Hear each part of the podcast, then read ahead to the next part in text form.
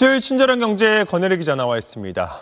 이권 기자 내가 월급을 어느 정도 받는 걸까 또 어디가 많이 줄까 네. 직장인들은 늘 궁금한 부분이죠. 그렇죠. 이런 궁금증을 풀어줄 수 있는 통계가 새로 나왔네요. 네. 우리나라의 모든 임금 근로자 2,080만 개 가까운 임금 일자리 소득을 전수 분석한 겁니다. 법인에서 월급을 받는 형태로 소득을 챙겨가는 사장님들까지 포함해서요. 결론부터 말씀드리면 우리나라 전체 봉급 생활자들의 소득을 한 줄로 쭉 늘어뜨려 봤을 때 정가운데 딱 중간에 오는 월 소득이 267만 원이었습니다. 보통 이런 종합적인 통계는 분석에 시간이 좀 걸리기 때문에 시차가 생기게 마련이어서요.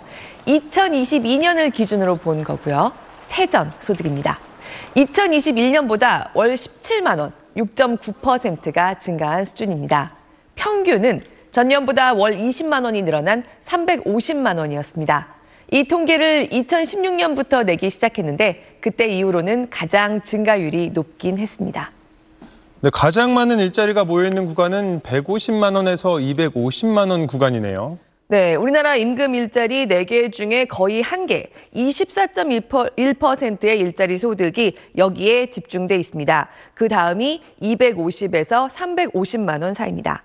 임금 일자리의 절반 가까이인 46.1%가 월소득 250만 원 미만입니다. 고소득 임금 일자리도 늘기는 했습니다. 월 800에서 1000만 원 사이는 전체의 3.3%, 1000만 원 이상은 3.7%를 차지합니다. 이런 고소득 임금 일자리는 거의 민간 기업에 몰려 있는데요. 사실 이번 조사에서 다시 한번 드러난 건 기업 규모에 따른 소득 격차입니다. 대기업 근로자들의 월 소득은 평균 591만 원을 기록했습니다.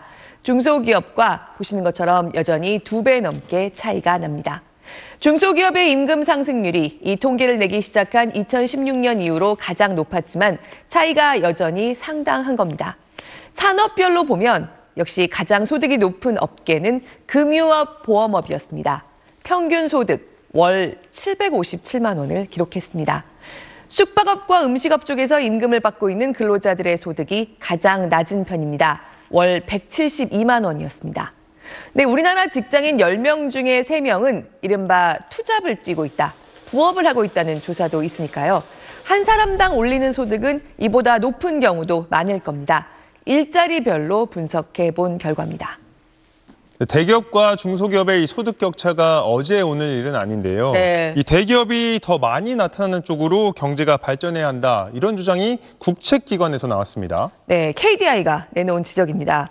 우리나라에 대기업이 많다는 인상이 있는데요. 사실 일자리 비중으로 놓고 보면 OECD 기준 대기업인 임직원 250명을 넘는 규모의 기업에서 일하는 비중이 우리나라는 14%입니다.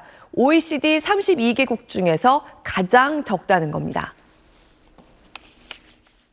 이제 우리 사회 내에서도 그런 그 반감이 많은 상황에서 이 부분에 대해서 다시 생각해 볼 필요가 있다고 생각이 들어서입니다.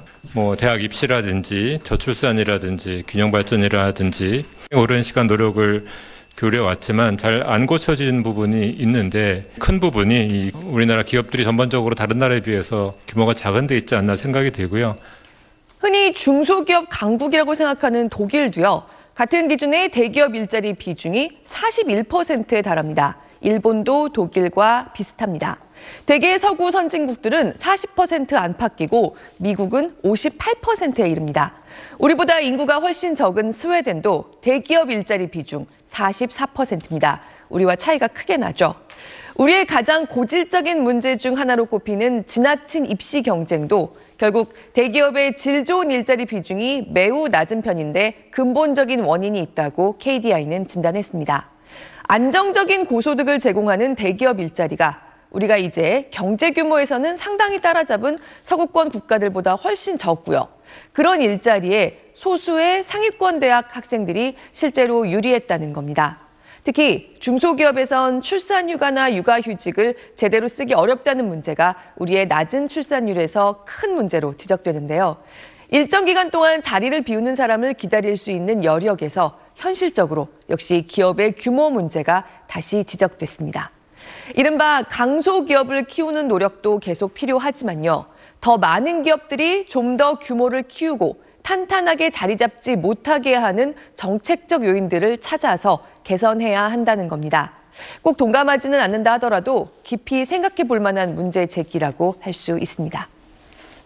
네, 권혜리 기자 오늘도 잘 들었습니다.